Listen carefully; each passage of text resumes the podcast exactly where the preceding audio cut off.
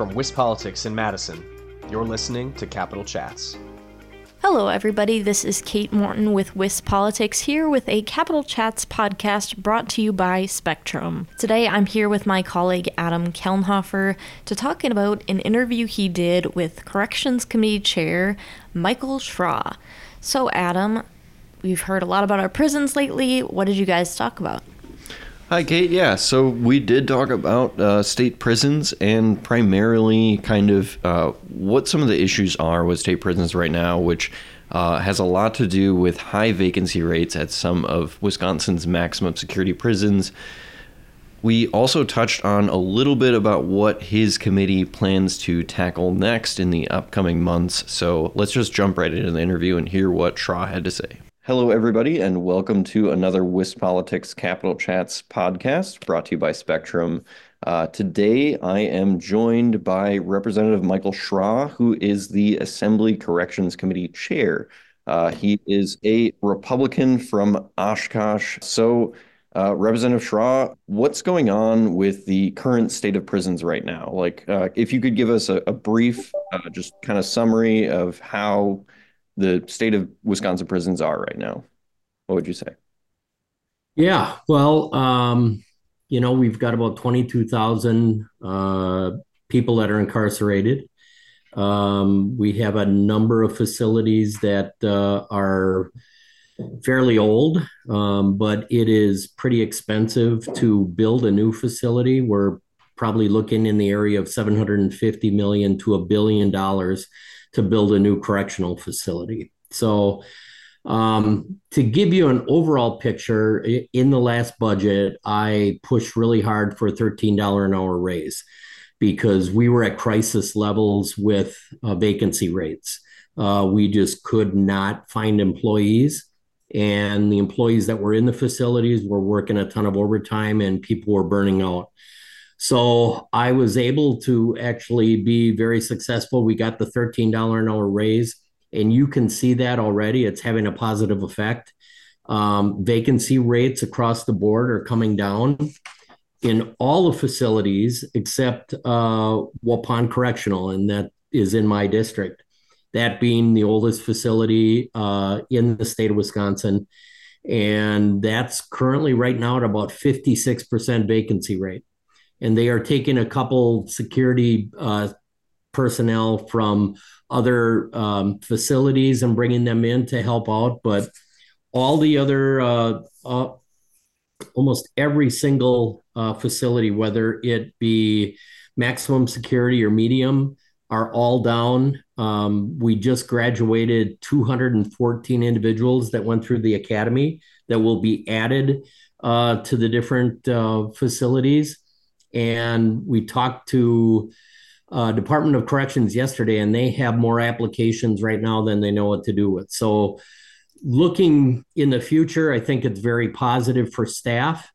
Um, in the next budget, uh, we were we were not able to get raises for everybody. We uh, took the most critical, and that was uh, security staff.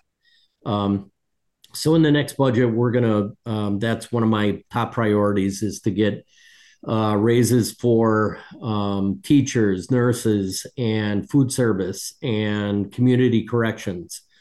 Um, so I think things are are looking positive, and um, you know, uh, right now um, I'm very pleased with uh, kind of where things have transpired since the budget. Um, you know, all the years that I was calling for raises, um, and my colleagues finally listened and we got it in the budget and it's exactly happening the way that I said it would. Um, you know, the facilities are filling up, more people are going into correction. So that aspect, very positive.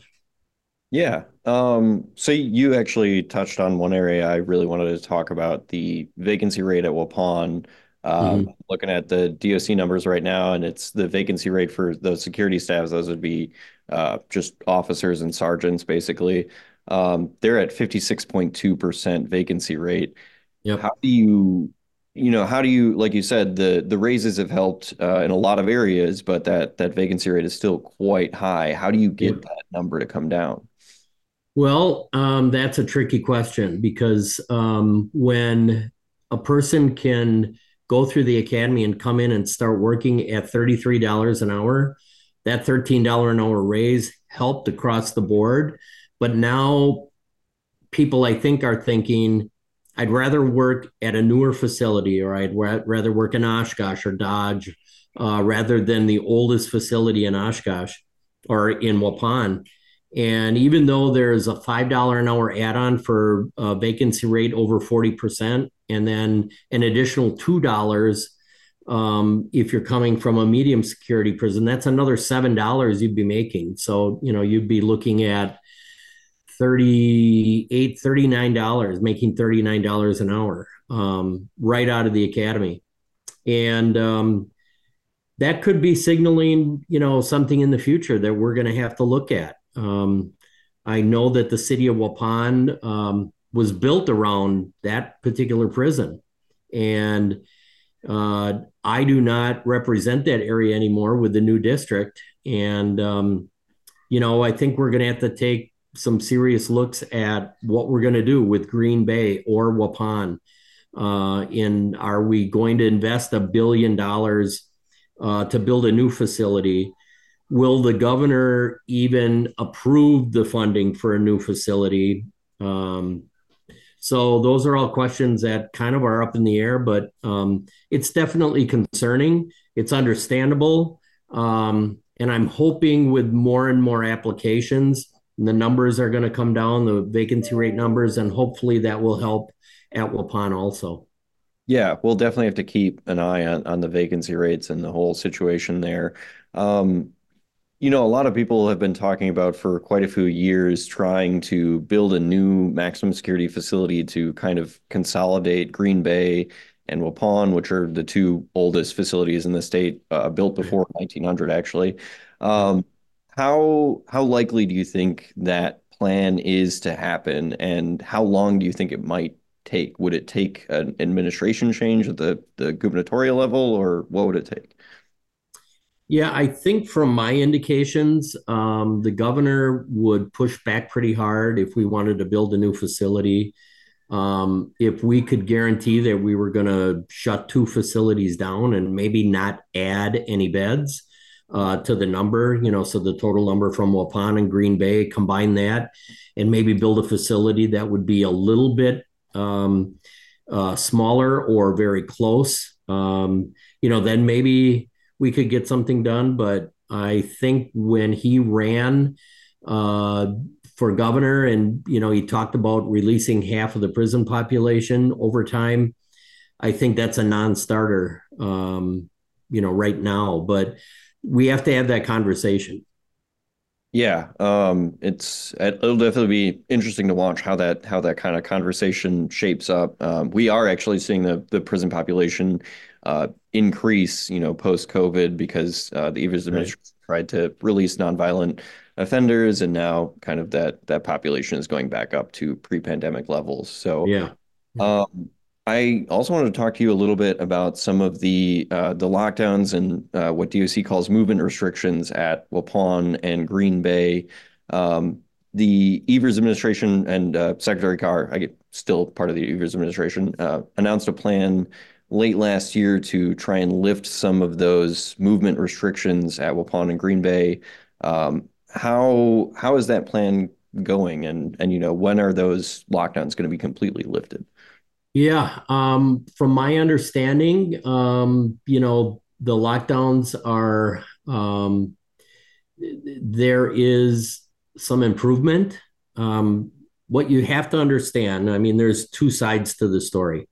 And the whole reason the lockdowns went into place is because there were, and I'm going to call it a handful, and that could be 25 or that could be 200. Uh, there were a number of inmates, long term inmates, that probably have uh, no chance of being released uh, because of the heinous crimes that they've committed. That just started to push back against the security staff and they have what's called a standing count in prison and it's for the health of the uh, the inmate, and it's also for the safety um, and knowing, you know, where the population is at, where individuals are at. And they go around, and you're supposed to stand to make sure that you know you're not passed out on your bed. And individuals with COVID, uh, you know, when COVID happened, they were starting to put blankets up over the bars, and um, they were refusing to get up and there was just general chaos and pushing back against the security officers. And that's really why it was a safety issue that this went into effect. And then when you have only have 56%, uh, when you have a 56% vacancy rate, you are very short on staff. So it's really hard. Um, if we were at 100% staff levels, uh, they would get their rec time. They would get uh, the the proper bathing time, and they'd be going to the schools and they'd be going to their jobs. But that facility, you know, how can you operate when you're looking at, um, you know, 44% of the employees that you're supposed to have? Um, it puts a lot of pressure on them.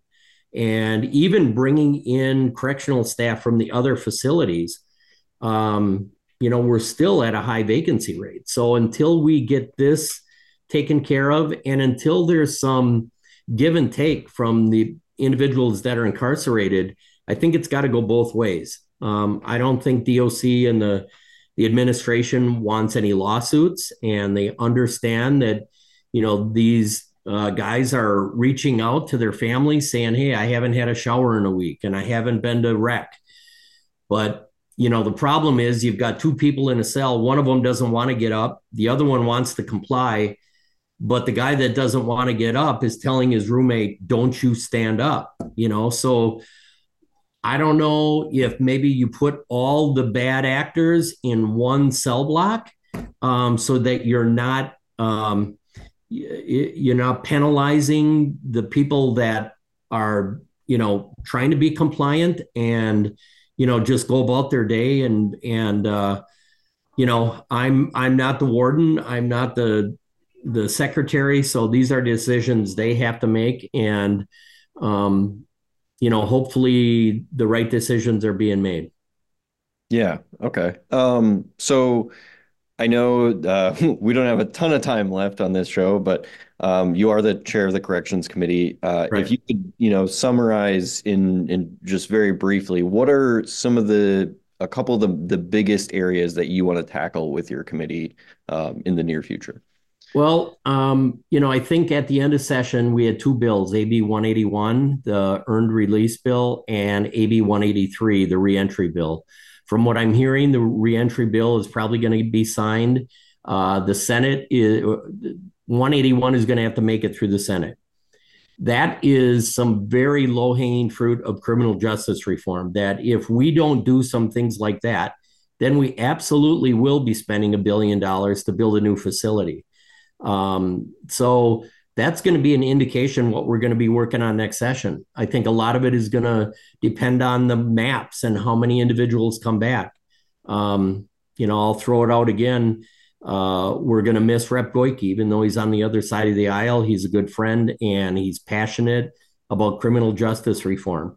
Uh, so hopefully somebody from their side stands up and fills his boots.